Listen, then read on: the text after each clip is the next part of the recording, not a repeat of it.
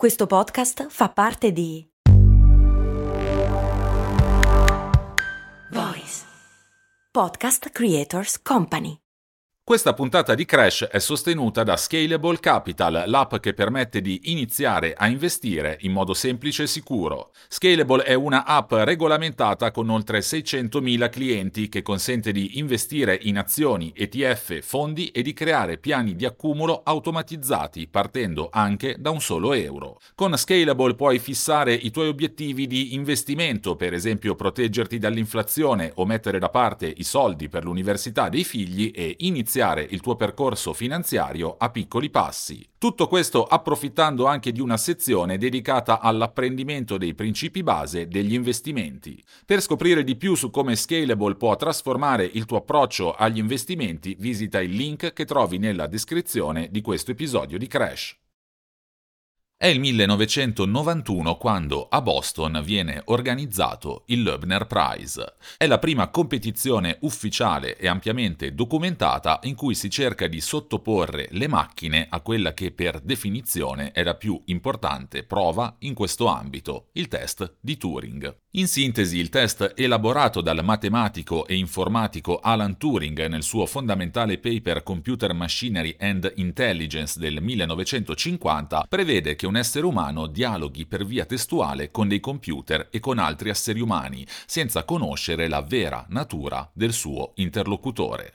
Se gli esaminatori non sono in grado di distinguere correttamente i computer dalle persone, allora il test di Turing è superato e la macchina può essere considerata dotata di pensiero autonomo. Per quanto l'importanza e la genialità di Alan Turing siano assolutamente fuori discussione, quanto avvenuto durante quel Loebner Prize e a maggior ragione ciò che si sta verificando in questi anni segnati dall'avvento delle intelligenze artificiali generative porta a farsi una domanda.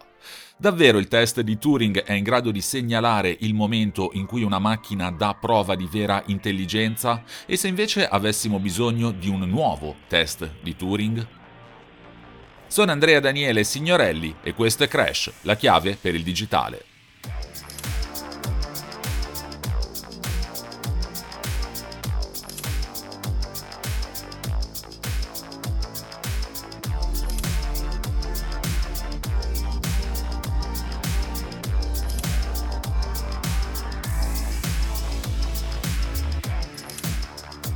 Durante il primo Loebner Prize erano presenti 10 giudici e 8 terminali, 6 dei quali gestiti direttamente dal computer e 2 invece da persone. Il test di Turing prevedibilmente non venne superato, ma quanto avvenuto in quell'occasione ci dice ancora oggi molto di come le nostre aspettative nei confronti dei computer e anche degli esseri umani influiscano enormemente sulla percezione che abbiamo di essi. In quell'occasione alcuni giudici confusero per esempio un computer per una persona nonostante fosse soltanto in grado di generare frasi casuali, affermando a sproposito spero un giorno di avere dei figli o chiedendo qual è il tuo cantante preferito inserito nel bel mezzo di un discorso completamente diverso. A causare questa confusione fu probabilmente la sorpresa che ancora all'epoca veniva suscitata da un computer capace di replicare in maniera più o meno sensata ai nostri input, come avveniva d'altra parte già negli anni 60 con il chatbot Eliza di cui abbiamo parlato in una scorsa puntata di Crash. A destare oggi maggiore interesse però non è il fatto che alcuni rudimentali chatbot fossero già all'epoca riusciti a ingannare i giudici giudici, ma semmai che viceversa alcuni giudici avessero scambiato degli esseri umani per dei chatbot. Com'è possibile? Per capirlo è interessante vedere uno stralcio della conversazione che aveva indotto in errore uno dei giudici. Il giudice chiede al terminale, senza sapere se dietro di esso ci sia una persona o un computer, hai familiarità con l'Amleto? Il terminale risponde, ma chi? Lo studente universitario che torna a casa e scopre che sua mamma ha sposato l'uomo che aveva ucciso suo padre appena un mese prima? Direi proprio di sì. Il giudice allora replica: Qual è la tua opinione sulle opere di Shakespeare? Il terminale, dietro al quale si nascondeva una persona, risponde: È una domanda abbastanza generale, potresti essere più specifico? Altrimenti mi limiterò a dire che mi piacciono le opere di Shakespeare. Il giudice a sua volta risponde: Ok, avendo saputo che ti piacciono, rispondi a questa domanda: qual è la tua preferita? E il terminale conclude: Vediamo, il Pericle. Nel 1991 il fatto che questo terminale, dietro il quale in realtà si celava una persona, desse risposte discorsive, naturali, perfino provocatorie, avrebbe dovuto essere sufficiente per far capire al giudice che la macchina con cui stava dialogando era in realtà operata da un essere umano. E allora cos'è avvenuto? Come ha fatto il giudice a pensare di poter essere di fronte a un computer? Probabilmente, come si scopre anche proseguendo nella lettura della conversazione con protagonista Shakespeare, il giudice fu colpito dalla conoscenza approfondita che il suo interlocutore aveva delle opere del poeta inglese, al punto da considerarla superiore a quella che si sarebbe atteso da un essere umano interpellato su un argomento a caso. Insomma, computer che vengono scambiati per esseri umani nonostante le risposte insensate ed esseri umani che vengono scambiati per computer nonostante le risposte argomentate e corrette. Basterebbe questo per capire come a volte il test di Turing rischia di essere più rivelatore della natura degli esseri umani che di quella dei computer. Rileggendo le risposte ottenute dai giudici in quel concorso di oltre 30 anni fa è però inevitabile porsi una domanda. Come se la caverebbe uno strumento come ChatGPT GPT in grado di argomentare su complessi dilemmi morali, di offrire consigli coniugali e legali e di discutere la possibilità che le macchine abbiano una coscienza? Considerando che già nel 1991 dei rudimentali software erano stati in grado di mandare in tilt alcuni giudici, è facile immaginare che oggi, se si dovesse tenere un nuovo Loebner Prize, ChatGPT se la caverebbe particolarmente bene. Ma è davvero sufficiente saper conversare di ogni argomento per dare prova di intelligenza o di una elevatissima capacità di imitarla? Da un certo punto di vista sì, soprattutto se si considera che per Turing l'importante non era che il computer desse prova di cultura generale e indovinasse la risposta a ogni domanda, e nemmeno che dimostrasse abilità particolari negli scacchi o nella matematica, tutte cose in cui tra l'altro le intelligenze artificiali di oggi eccellono, ma appunto che sapesse sostenere una conversazione con un essere umano senza far scoprire la sua natura di macchina. Proprio questo aspetto genera però un curioso risvolto. Sempre nel suo paper del 1950, Turing aveva immaginato di chiedere a una macchina di scrivere un sonetto sul soggetto del Fort Bridge, che è un ponte scozzese. Secondo l'informatico britannico, una macchina avrebbe dovuto rispondere qualcosa di simile a non contare su di me, non potrei mai scrivere poesia. Insomma, avrebbe evitato la domanda in maniera discorsiva per non mostrare la sua incapacità a creare qualcosa considerato intrinsecamente umano come la creatività necessaria per scrivere una poesia. Peccato che oggi se chiediamo a ChatGPT di scrivere un sonetto sul Fort Bridge abbiamo la certezza che in poche decine di secondi il software di OpenAI produrrà esattamente questo. Un sonetto probabilmente di scarsa qualità con protagonista un ponte d'acciaio lungo 14 km. E allora la domanda è questa, chi è maggiormente in grado di ingannarci? Una macchina che si rifiuta di eseguire un bizzarro e difficile comando come immaginato da Turing oppure una in grado di fare tutto ciò che le chiediamo in tempi rapidissimi? Chi assomiglia di più a un essere umano?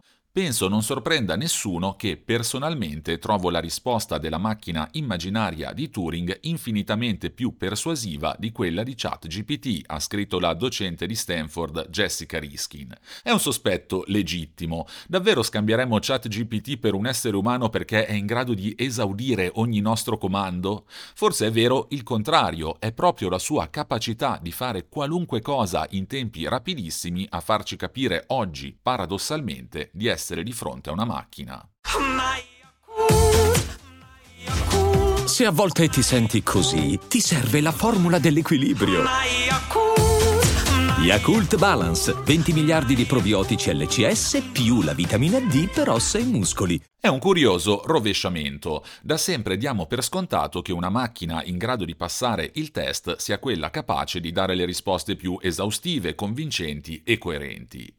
Oggi però la potenza di calcolo del deep learning che permette a ChatGPT di rielaborare statisticamente il suo immenso database testuale per rispondere alle nostre richieste è tale che proprio la sua eccessiva capacità di sostenere una conversazione e rispondere alle nostre domande diventa paradossalmente una spia della sua natura artificiale. Come abbiamo visto nel 1991 l'accuratezza delle risposte aveva portato un giudice del Loebner Prize a scambiare una persona per una macchina, rivelando delle delle aspettative eccessive nei confronti dei computer. Oggi invece proprio le incredibili capacità delle macchine ci potrebbero aiutare a identificare un computer in quanto tale. Ciò che ci aspettiamo da una macchina e ciò che può trarci in inganno cambia, insomma, con il passare del tempo. Per assurdo, oggi sarebbe forse necessario limitare le capacità di ChatGPT per mascherare al meglio la sua natura artificiale. A questo punto si potrebbe obiettare che proprio le impressionanti abilità delle intelligenze artificiali generative talmente elevate da svelarne la natura di macchina siano la dimostrazione del fatto che questi strumenti non solo siano davvero intelligenti, ma lo siano siano anche più di noi.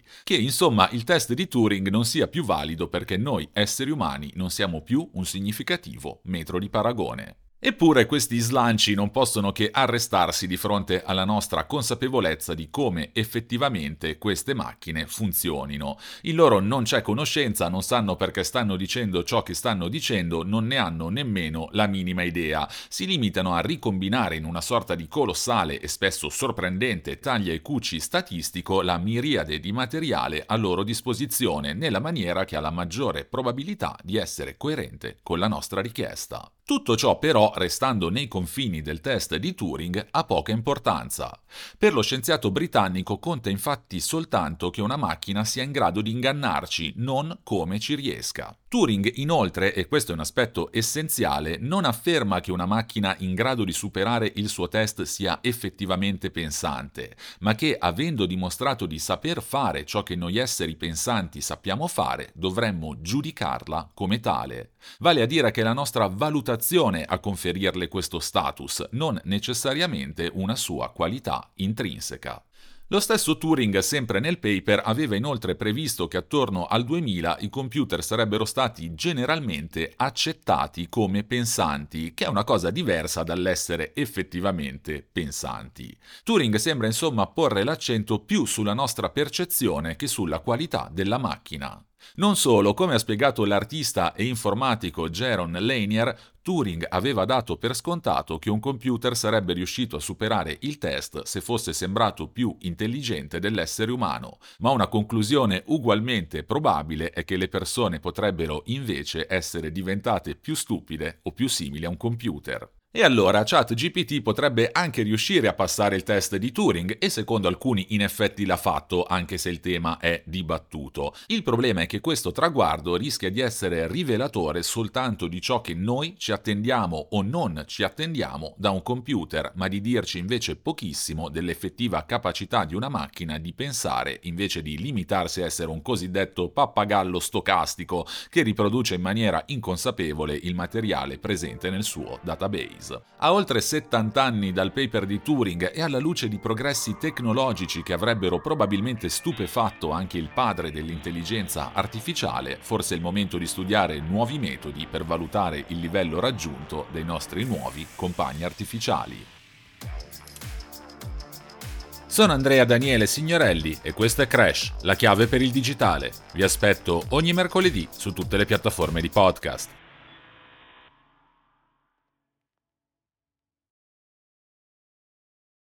E adesso un bel caffè finito.